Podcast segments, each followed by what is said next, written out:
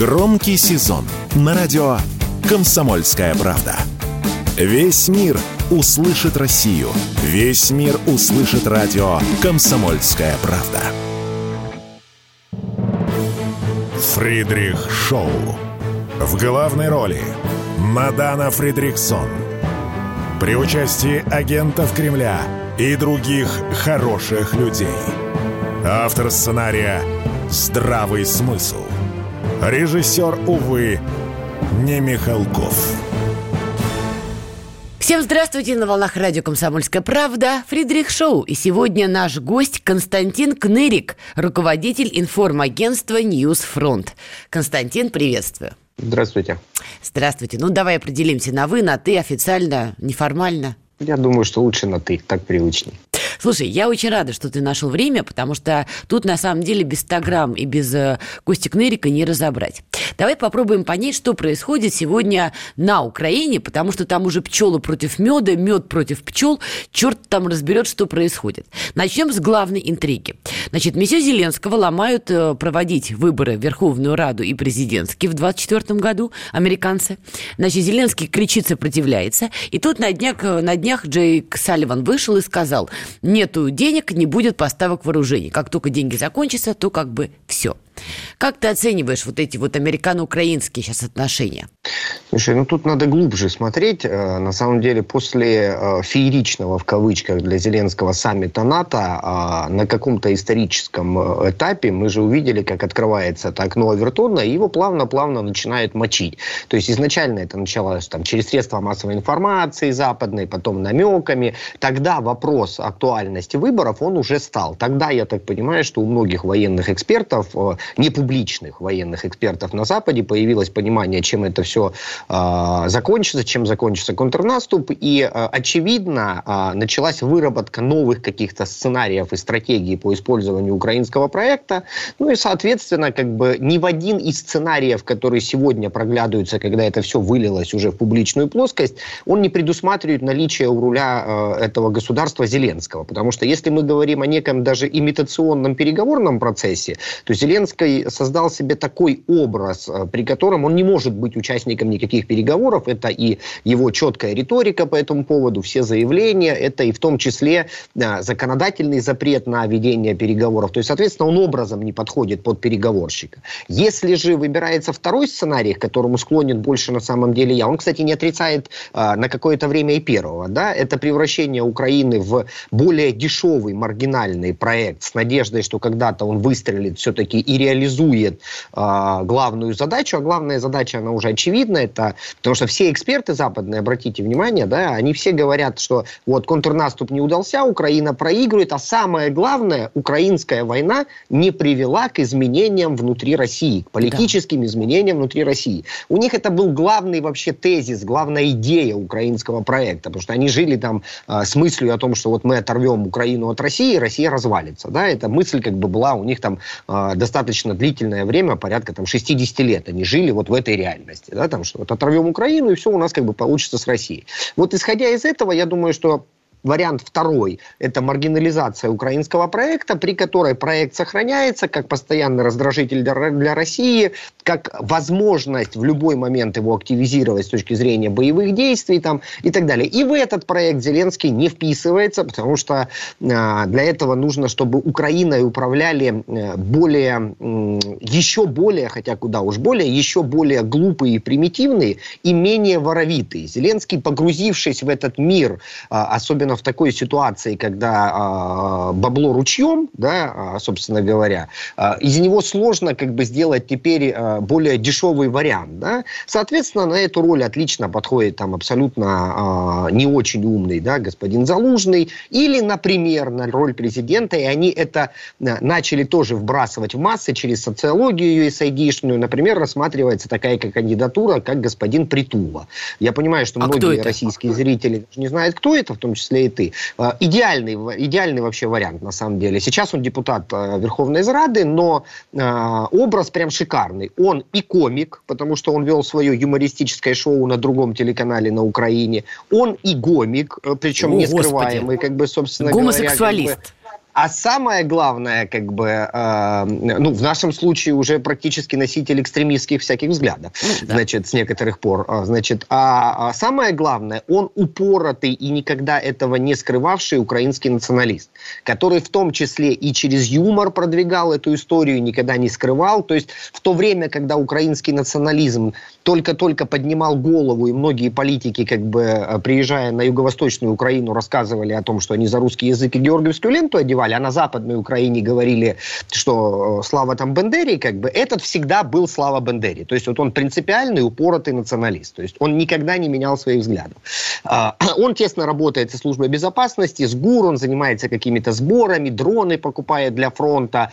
И а, в социологии уровень доверия к нему у населения, ну, опять же, это социология по-украински, да, то есть она абсолютно не объективная, зачастую она больше является таким манипулятивным инструментом, собственно говоря. Вот социологии у него уровень поддержки там на 12 позиций выше, чем у Зеленского. И это раскручивали американцы, потому что американцы вовремя сообразили вот эту забаву украинскую, когда у каждого олигарха, у которого есть политическая партия, обязательно есть свой еще социологический центр, да, который рисует разные социологии. Американцы же пресекли эту деятельность сейчас. Там все социологические службы ссылаются на единый социологический опрос, который проводится под финансированием и кураторством USAID.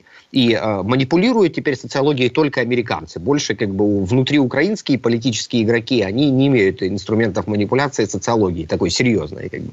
Так вот, э, как бы вот вариант такой. И тут тоже как бы с технологической точки зрения все неплохо, потому что в ответ на российскую денацификацию – к власти на Украине через имитацию электоральных процессов приходит упоротый националист. Красиво? Красиво. Да? С технологической точки зрения они рассматривали и такой вариант развития событий.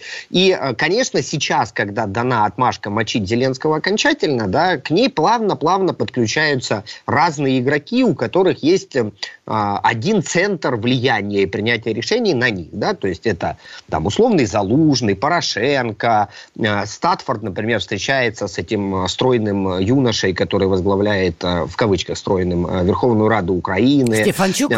Да, Стефанчук. Они там с ним несколько встреч провели. И а, тоже вырисовывают сценарий. То есть американцам сейчас крайне важно поменять власть на Украине. На более маргинальную, на более покладистую и на абсолютно а, соответствующую тем задачам, которые они в долгосрочной видят для проекта Украины. И вот в рамках этого, конечно, почему Зеленский так истерил по поводу попытки поехать Порошенко а, в США. Тут же все очень просто объясняется. 31.03.24 с точки зрения украинской конституции господин Зеленский перестает быть легитимным президентом.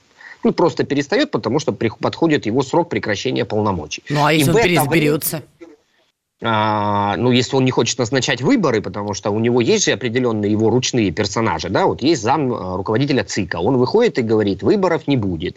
Есть Арахамия, которому mm-hmm. мы так порадовались, который там дал большое интервью. На самом деле самое главное в этом интервью и посыл, который был, это посыл Западу. Я как руководитель самой массовой фракции в украинском парламенте – на стороне Зеленского. Мы не будем голосовать за выборы. Вот что сказала Арахамия по большому счету в своем интервью Западу. Это так да. вот, э, исходя из этой как бы логики, 31.03 э, главным органом, который может на что-то влиять на Украине, становится парламент. Потому что если они проголосуют за то, чтобы назначить исполняющего обязанности президента, а такой опыт у Украины неконституционный уже был, а тут он будет более или менее, кстати, конституционный, то э, исполняющим обязанности будет спикер парламента. Поэтому американцы встречаются со Стефанчуком, но никто же не исключает, что все вот эти э, собачьи парикмахеры э, и э, примитивные товарищи, которые находятся в украинском парламенте, будут сломаны американцами, и, например, спикером вдруг неожиданно будет избран господин Порошенко. А, поэтому и он истерил. Вариант... Да, и поэтому этот вариант рассматривается и это обсуждается. А еще есть замечательный вариант. Помните, был такой в начале президентства, вернее, в начале этого парламента, этого созыва, был такой спикер парламента Разумков. Так вот, и его, господа американцы, активизировали, он появился в публичном пространстве, причем э, там технология совсем отличается от всех остальных. Он вообще в некотором смысле э, не военную часть, да, то есть он вещает только про там, э, ситуацию в экономике, проблемы, э, значит, э, тарифы, то есть он такой рассудительный хозяйственник. Они лепят образ еще одного деятеля, как бы он помогает фронту, но это не является основным акцентом. То есть вот в части замораживания конфликта и условного проекта там э, мира без мира да, на какое-то время, вот Разумков рассматривается как вариант. Для обмана нас в части переговорного процесса рассматривается Порошенко. Для радикализации ситуации уже в марте, собственно говоря, рассматриваются Залужные Притула. То есть тут очень много разных вариаций, на которые они как бы сейчас смотрят. И ни в один из этих вариантов Зеленский со своей командой не вписывается. Только потому, что на каком-то определенном этапе, я так понимаю, начи... накопился такой набор противоречий между командой Зеленского и Западом, который невозможно уже разрешить, разрешить. Потому что я уверен, что Зеленский им говорит, ребята, вы же обещали, если мы втянемся, помочь нам здесь, здесь, здесь.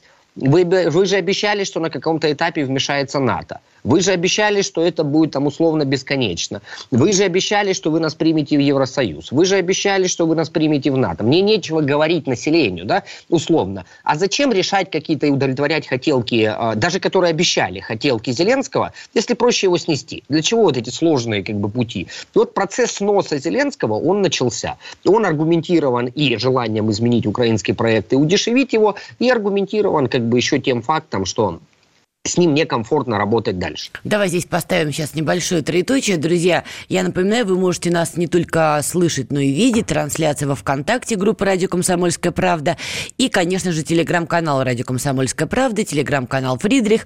Там трансляция. Ну и, конечно, подписывайтесь телеграм-канал «NewsFront». Много чего нового узнаете. Пауза. Фридрих Шоу. В главной роли Мадана Фридриксон – при участии агентов Кремля и других хороших людей. Автор сценария «Здравый смысл». Режиссер, увы, не Михалков. Итак, Фридрих Шоу на волнах радио «Комсомольская правда». Мы продолжаем. Константин Кнерик сегодня наш гость. И вот мы подробно в первой части разбирали такой карточный домик на Украине. Действительно интересные мысли по поводу планов американцев.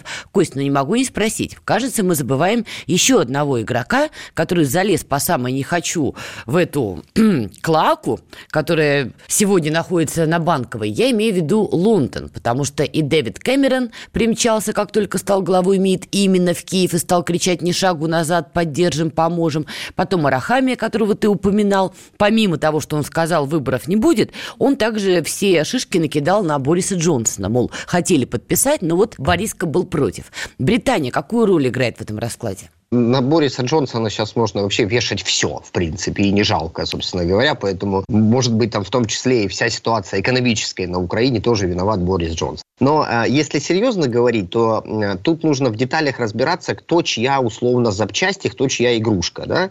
Э, мы точно понимаем, что Порошенко работает с американцами плотно и так далее. Да? Но мы при этом понимаем, что Зеленский и его команда, они были ориентированы на Британию, и это был британский проект, собственно говоря делает. Абсолютно очевидно, что не сам Зеленский решал вопрос, что он будет президентом. Да? Когда согласовывался вопрос его назначения президентом, этим процессом занимался Коломойский. Это, ну, очевидно всем, да. Но куда поехал первым делом э, новоизбранный, новоиспеченный президент Украины господин Зеленский? Первым делом, куда он поехал, причем публично, с анонсами, значит, и так далее, это был офис британской разведки. Это было такое отчетное мероприятие, как бы присяга условная там и, э, и так далее. А у европейцев тоже есть свои определенные игроки, но они все-таки склонны больше поддерживать проамериканскую, а не пробританскую часть украинских элит. Да? Это публичное выступление, э, прости господи, мэра города Киева Клычко, который поддержал Залужного, тоже наехал на Зеленского. Но Он пробританский. Что... Клычко про немецкий. Вот, и про немецкий. А, это исключительно а, про европейский. То есть каждый из участников условно проекта Украина, да, бенефициаров, назовем так, хотя есть и пострадавшие, Европа, наверное, больше пострадавшие, у них есть свои там определенные петрушки, которыми они там дергают, это а, очевидно и понятно, но здесь наступило самое главное противоречие между американцами и британцами. Если раньше у них было раньше э, разное видение украинского проекта, да, как его реализовывать, но цель была одна, собственно, собственно говоря, то сейчас у них как бы есть самый-самый большой вопрос противоречия. Американцы говорят, давайте попытаемся придумать что-то, чтобы заморозить и выиграть время, а британцы говорят, ни в коем случае, у нас еще есть потенциал. И вот британская часть – это те, кто сейчас реализовывают рассказы о том поголовном подсчете украинцев в Европе. Обрати внимание, какое количество тенденций, там 600 тысяч, здесь столько можно выдернуть, тут столько. Это те, кто говорят, те, кто сейчас стимулирует Польшу организовывать блокаду ведь, э, этих автомобилей. Ведь если у них возможности есть фуры возить, то они же и воевать могут. Что они тут ездят у нас? Пусть возвращаются и на фронт. И вот эта ориентация на Британию и на продолжение конфликта, собственно говоря, на это настроен и Зеленский. И кто в этом противоборстве победит, я предполагаю, что реализовывается то, что мы видели в 2017 году перед приходом Трампа к власти а, в США. А, Украина как проект плавно-плавно перешел под контроль европейцев и британцев – и вроде как Трамп, собственно говоря, пришел к власти, и так как бы не до Украины было, оно само там теплилось и так далее. У меня есть ощущение, что часть мировых элит сейчас реализовывают схожий сценарий по переходу управления украинского проекта на Британию, как бы вдруг, не дай бог, придет Трамп, чтобы США вообще к этому не имела никакого условного отношения, как бы и не минимизировала свое влияние. Поэтому в этой части шансы сохраниться у Зеленского тоже имеются. Но все опять же зависит от еще одного игрока, о котором мы забываем. Это мы. Вопрос, Россия. как мы будем действовать, да? А, соответственно, тут тоже им нужно считать и просчитывать, как бы, а, потому что а, дальнейшие поражения на линии боевого соприкосновения это слишком серьезные репутационные удары, но не Для сохранив... Украины и для Украины, и для Байдена во время выборов. Там очень много как бы пострадавших может быть. Соответственно, история с переговорным процессом для меня выглядит как бы как попытка в очередной раз втянуть в этот блудняк, простите за жаргонное слово, нас с целью выиграть время. По-другому я это назвать не могу. Но при этом украинский проект сохранить, и при этом сохранить его в том числе в постоянно напряженной ситуации на линии боевого соприкосновения. То есть, э, э, на мой взгляд, нормальный мирный процесс, если мы говорим о нормальном нормальном мирном процессе, он так не начинается, так не инициируется и так не идет. Да? То есть видно, что здесь есть какая-то игра, вот, мол, Байден с Шольцем заставят Зеленского в Бильде, появляется публикация, идти на... Зачем заставлять Зеленского? Ну, как бы, вот щелчок пальцев, и он побежал, если надо, и все, что надо, подписал. Щелчок пальцев не подписал, как мы уже видели в ситуации со Стамбулом. То есть тут э, нет логики, э, которая демонстрирует, что у них есть намерение реально способны разговаривать о каком-то там мире, действительно по серьезу. То есть есть э, попытка имитации заморозки этого конфликта с целью выиграть время. А когда они его активизируют, тут, на мой взгляд, вопрос очевиден. Им нужно выиграть время, и вообще последняя попытка сделать так, чтобы украинский проект оправдал ожидания, и попытаться нанести какой-то дестабилизирующий удар внутри России, это наши президентские выборы. Мы сегодня вот сейчас... подробно с тобой поговорим о внутренних делах России, ну, в контексте украинской истории. Давай закончим с персонажами на просторах Незалежной. Потому что я так поняла с того, что даже ты говоришь, некий конфликт Лондона и Вашингтона, он имеет место быть. Вашингтон хочет подзаморозить, чтобы выиграть время, а Лондон топит только вперед. Отсюда два вопроса. Тогда судьба Буданова, который абсолютно мальчишонка Британии, и судьба Ермака, который тоже плоть от плоти Ми-6.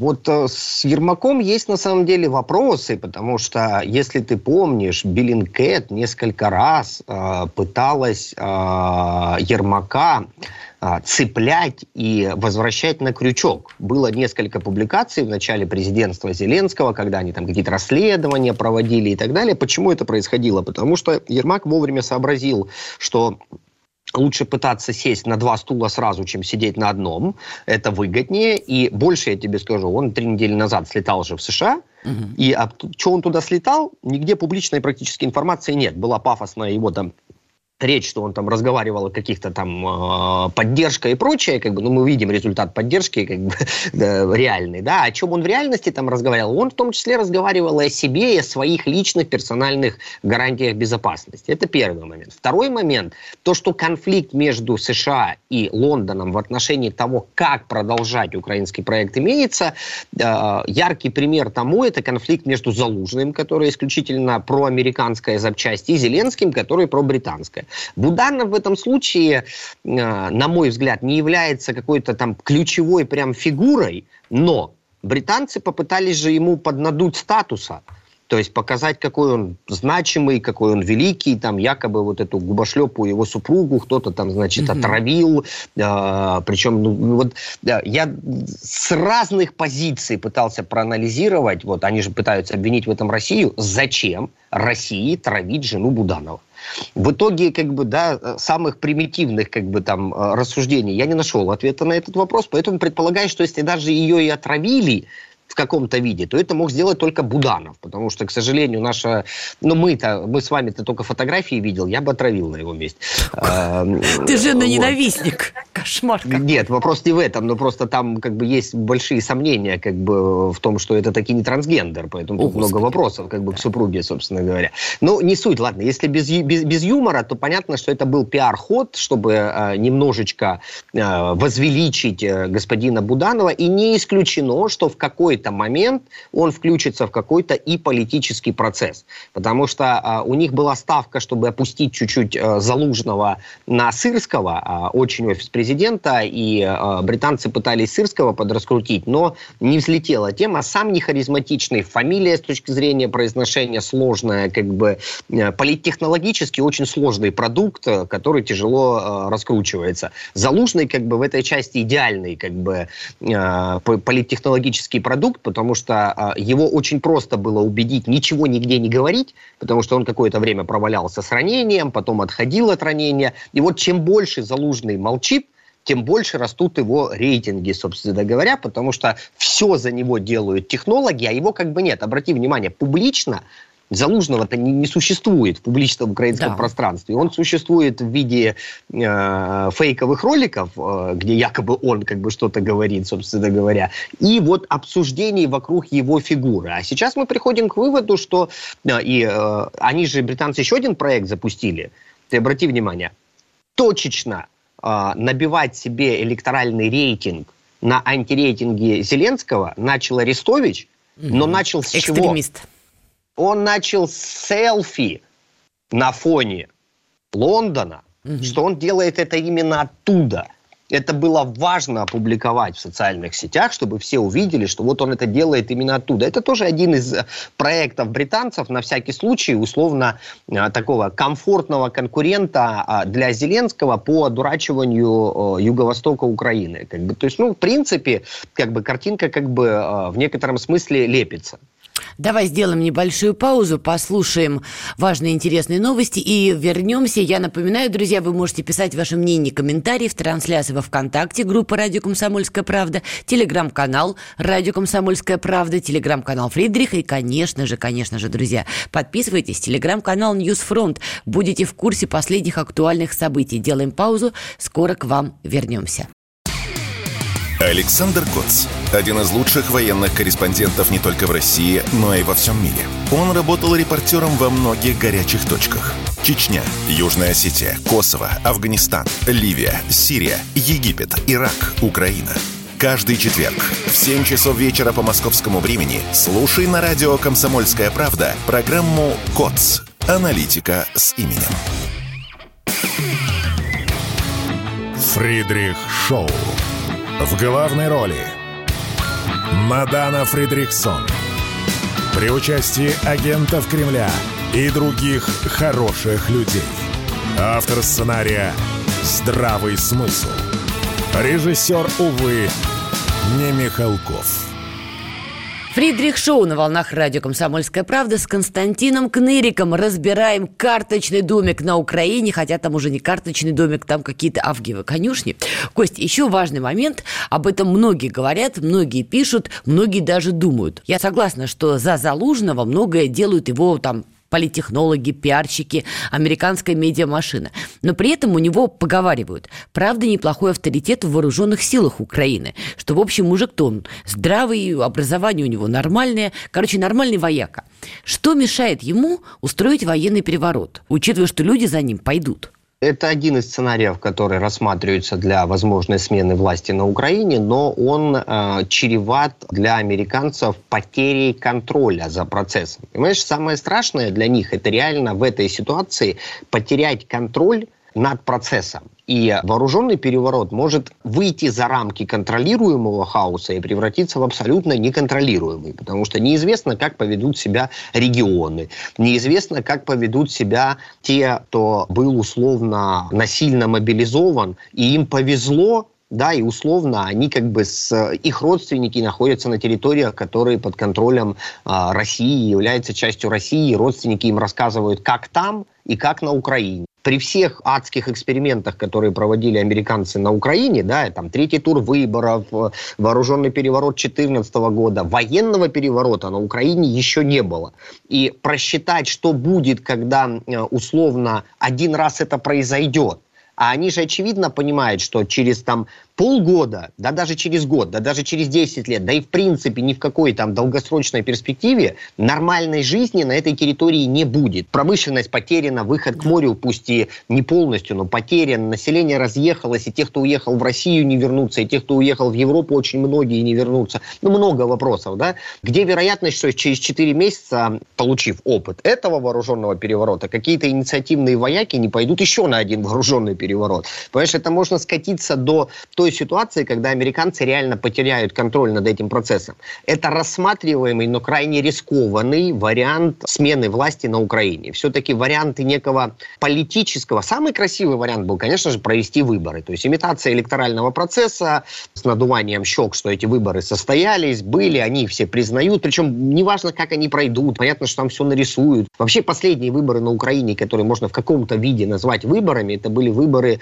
Кучмы первый раз, когда его избирали. Все остальное это уже была чистая имитация избирательного процесса, который ничего общего с выборами не имела. Соответственно, исходя из этой логики, я все-таки думаю, что американцы в первую очередь тормозят военный переворот. И обрати внимание, а, активизировалась же уличная политическая часть. Да. Если мы в начале СВО, значит, там запретили все, никаких массовых акций, то сейчас и в украинском информационном пространстве это попадает, да, там выходят родственники, mm-hmm. требуют вернуть из плена, требуют ротации, то есть и это все демонстрируется, показывается, значит на это дано добро в некотором смысле. То есть через улицу и какой-нибудь условный Майдан это возможно, через э, парламент и назначение исполняющего обязанности президента это возможно, через выборы это возможно, но тут надо сломать Зеленского. Может быть, и доломают, кстати.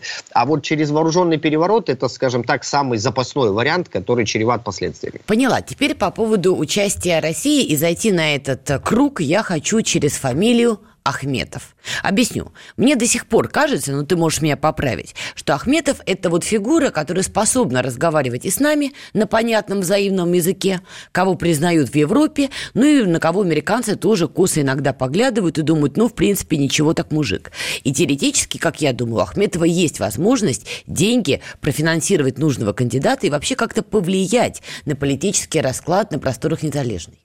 Э, повлиять возможность есть, но э, с целью как раз-таки уменьшения всего этого влияния э, олигархического там оставили только тех олигархов, которые либо точно подконтрольны на 100% американцам, это Пинчук там и так далее, либо завели своих, потому что, если ты не в курсе, то там появился же новый олигарх, господин Фиала есть такой, да? Нет, не знал. Это, Фиала очень интересный персонаж. По большому счету, это наместник и ставленник наблюдать за территорией от Сороса. Это человек, который контролирует порядка 75% э, современных медиа на территории Украины то есть э, не считая там каких-то э, ситуативных партизанских оппозиционных, да, и официальных. Вот все остальное контролирует он именно этот господин Фиала. Он э, очень тесно дружит с Соросом, давно работал в его структурах, и вот он был назначен украинским олигархом. Причем, судя по влиянию, одним из самых главных с точки зрения влияния через медиа и так далее. И, кстати, все его структуры подхватили сейчас активно сторону американцев и мочат активно Зеленского, кстати. Не поддерживают пока очень ярко Залужного, но сливают Зеленского, это уж точно. Так вот, в этом раскладе роль Ахметова, она существенно стала меньше. Если на определенном историческом историческом промежутке существования этого территориального недоразумения под названием Украина Ахметов единолично мог решать некоторые вещи кадровые, то сейчас абсолютно нет. Что касается его договороспособностей, там, возможности вести диалоги, он как очень профессиональный бизнесмен, выживший в достаточно сложные времена 90-х, достаточно спорно и пока не выяснено, получивший свой бизнес, до конца не выяснено, да, во многих вопросах, в том числе там взрывы какие-то да. были на стадионах, там, ну и прочие моменты. Так вот, исходя из этого, он человек очень способный. Вот исходя из его способностей, ментальных в том числе, как бы, э, я думаю, что как переговорщик о чем-либо с нами, он нас точно обманет, по одной простой причине, что все возможные ресурсы его, они все находятся на Западе. Более того, его же тоже развели и э, американцы в свое время, еще до 2014 года, когда они продавливали, чтобы он поддержал там евроинтеграцию и так далее, они же ему там плюшек накидали, и он там свои производства локализовал в Европе, во Франции, очень много повыводил денег туда, значит, там проинвестировал очень много чего. И тем самым они взяли его под полный и тотальный контроль. Если бы его судьба, как э, ранее, там, допустим, в 2000-х, была связана исключительно, финансовая судьба, исключительно с этой территорией под названием Украина, то, конечно же, с ним был смысл договариваться, у него была бы возможность сохранить какие-то свои активы, а так все его активы не там уже давно. Поэтому я не думаю, что он может быть каким-либо переговорщиком, и его влияние на сегодняшний день, оно ну, серьезно преувеличено. Тут же вопрос еще, мы не до конца понимаем вообще, а на кого надо влиять. Когда была необходимость имитировать выборы, ну, чтобы хоть это как-то смотрелось аутентичненько, тогда его там телеканалы как бы и так далее были нужны.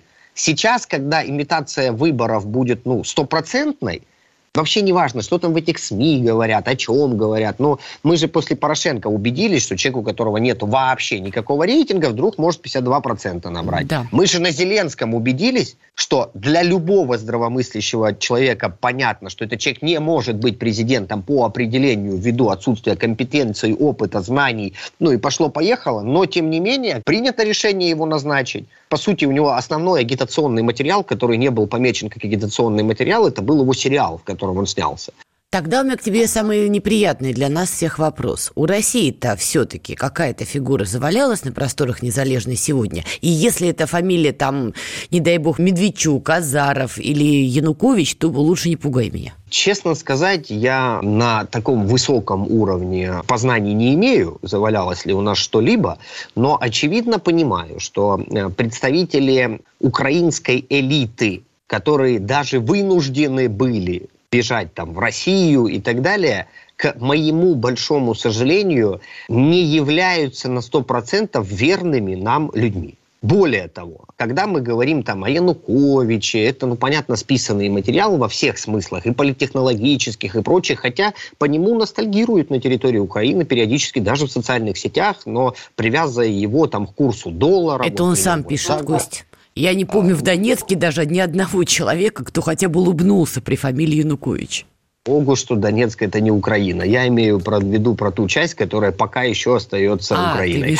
ту часть. Я, да, про ту часть. Я на контролируемую у нас частях, у нас, слава богу, э, все как бы э, в этой части у людей понимание нормальное и здравомыслие какое-то э, сохранено, несмотря там на период нахождения в составе Украины. Что касается политических продуктов, которые мы реализовываем внутри России, комитеты спасения Украины, какие-то еще много там других э, интересных креативных названий, мне кажется, они не могут иметь эффекта с точки зрения реализации их на той территории. Мы не имеем сегодня там информационного влияния никакого, собственно говоря. Но из опыта а, возвращения Херсонской и Запорожской области могу сказать, что наших там много. И если мы изменим в хорошем смысле и значении этого словосочетания ориентацию и перестанем работать с людьми исключительно из элитарного клуба, а все-таки займемся работой с людьми на земле, то там таких много.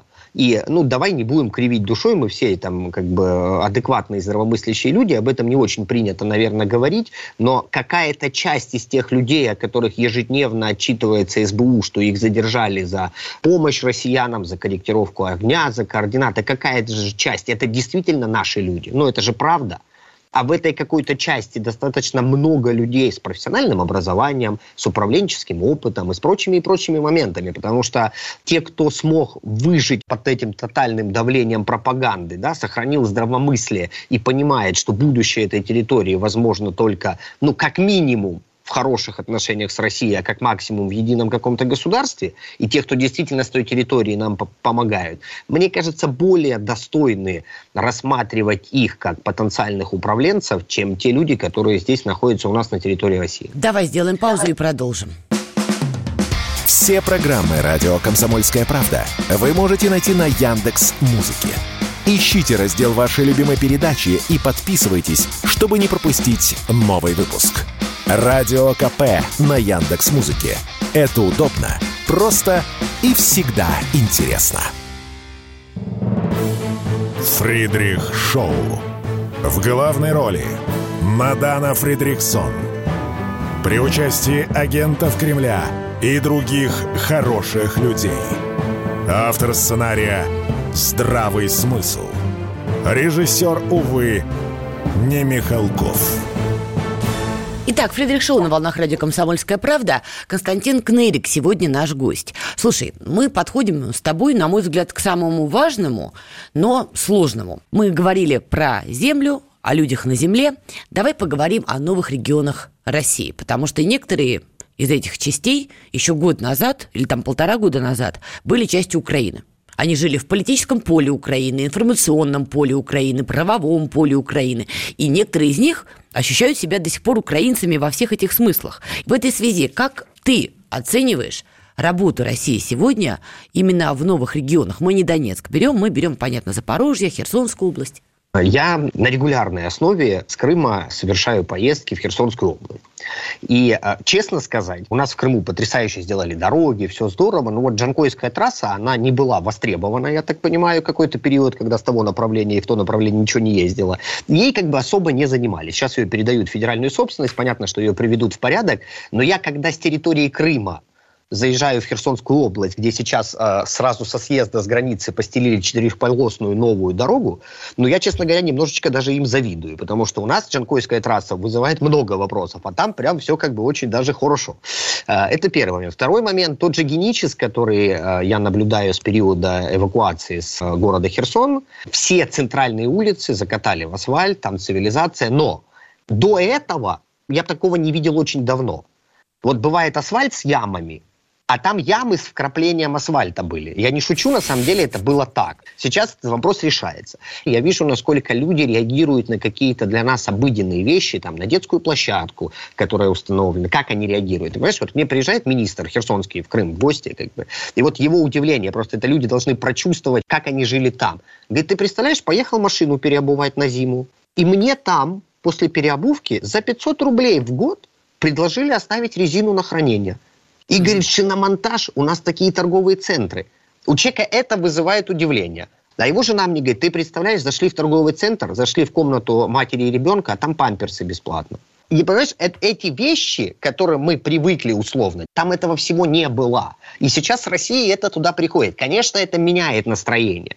Но есть и проблемные вопросы. Эти проблемные вопросы, конечно, в первую очередь связаны с тем, что наладить какие-то привычные для нас и те, что были у них э, сферы жизни, там, хорошую мобильную связь. А ждуны откуда, Кость? Вот если все, в принципе, так складно, откуда они взялись-то эти ждунчики? Послушай, ну давай, во-первых, посчитаем э, там проценты этих ждунов, да, э, объективно мы его посчитать не можем, но э, из количества даже там террористических актов, их вовлечения в этот процесс, ну их не так много с точки зрения социологии, назовем так, да, и среза общественного мнения. То есть они не являются показателем для меня общественного мнения и настроений на этих территориях, это уж точно.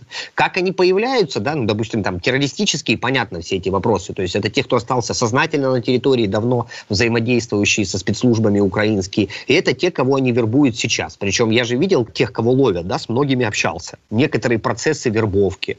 Ну, ты понимаешь, это либо неблагонадежные, алкоголики, э, люди, на которых вышли по базам бывших уголовных дел. То есть э, это те люди, которые не могут реализоваться в обществе. И, соответственно, конечно, спецслужбы украинские через соцсети в том числе выходят на таких. Но их нельзя сказать, что они имеют какое-то существенное значение в общей массе настроения. Да, Хорошо. но они такие есть. Хорошо, ты вот сказал, что многие блага приходят в новые регионы. Отсюда вопрос. Но эти блага не приходят в Донецк, в Горловку. И не знаю, замечал ли ты, но я уже фиксирую давно и говорю об этом публично.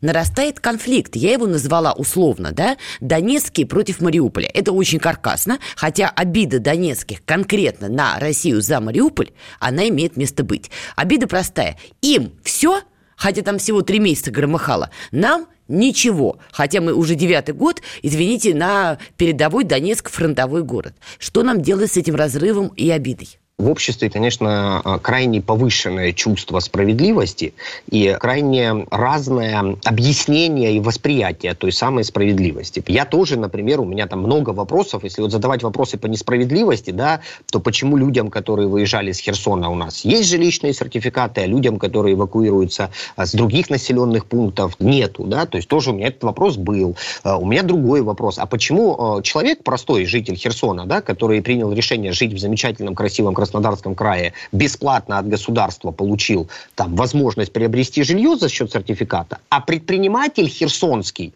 который остался на территории Херсонской области, никакой помощи не получил от государства. Он выехал с Херсона, но остался в Херсонской области развивать эту Херсонскую область. И он, как предприниматель, ничего не получил. Почему у нас, допустим, не запущен там процесс на территории кредитования полноценно? У меня тоже много вопросов, но ответы на эти «почему», знаешь, когда появляются? Когда? Когда в какую-то тему ты пытаешься погрузиться сам и ее решить столкнувшись со всеми препятствиями на этом пути, столкнувшись с объективным анализом, почему сегодня целесообразно восстанавливать Мариуполь с точки зрения э, возможности прилетов, многоэтажные дома, и почему, наверное, в Артемовске пока нет смысла восстанавливать многоэтажные дома, да, ну, Какие многоэтажные? Там вообще лунный кратер. Город восстанавливать в целом, да, как бы, наверное, нет смысла, да, или, допустим, в той же Горловке восстанавливать сейчас многоэтажные строения. Есть смысл? Наверное, нет, потому что пока прилетает, несмотря на освобождение Маринки, э, есть еще другие направления, есть Курахова там и прочие моменты, да, откуда летит. Поэтому тут э, очень сложно рассуждать. Я просто понимаю, насколько это сложно с организационно-хозяйственной точки зрения. Хорошо, а чего не на украинских номерах в Мариуполе катаются на машинах? Вот тоже донецкие на это обращают внимание и зубами клокочет. Ну, во-первых, законодательство пока позволяет переходного периода, это раз. Но я тебе скажу, что динамика, допустим, сейчас смены номеров в Херсонской области на российские, она очень высокая, потому что в МРЭО не пробиться. То есть там очередь, запись э, и так далее. Как бы я вообще там э, считаю, что надо эту процедуру вообще упростить максимально, чтобы ее делали не только через МРЭО, но и через, допустим, МФЦ, которых много, потому что МРЭО в генически одно, как бы они не вывозят, например, по объемам. Я тебе скажу больше, у меня в Крыму есть до сих пор друзья, друзья мои, они наши, они некоторые поездили, повоевали, как бы у кого украинские права водительские удостоверения украинские до сих пор. Знаешь почему? Потому что российские дают на 10 лет, а украинские давали на 30. И пока была возможность как бы их не менять, они их не меняли. Вот в следующем году, а, ввиду того, что уже будут проблемы, как бы побегут менять. Впереди у нас у всех большие президентские выборы. Понятно, что новые регионы будут участниками этого процесса. Какой бы ты дал совет политтехнологам? Я знаю, что уже первые десанты высаживаются и в Донецке, и в Горловке, и в новых регионах. Вот какой бы ты им совет дал, как им вот эту тему обиды, несправедливости, справедливости доносить до людей, потому что то, что ты говоришь, очень разумно. Ну, давай честно, 80% донецких тебя при этом, конечно же, бы не услышали. Как работать с этим? А, послушай, тут э, надо, наверное, больше не про идеологическую часть, а про техническую часть решить вопросы. Как эту информацию до людей доносить?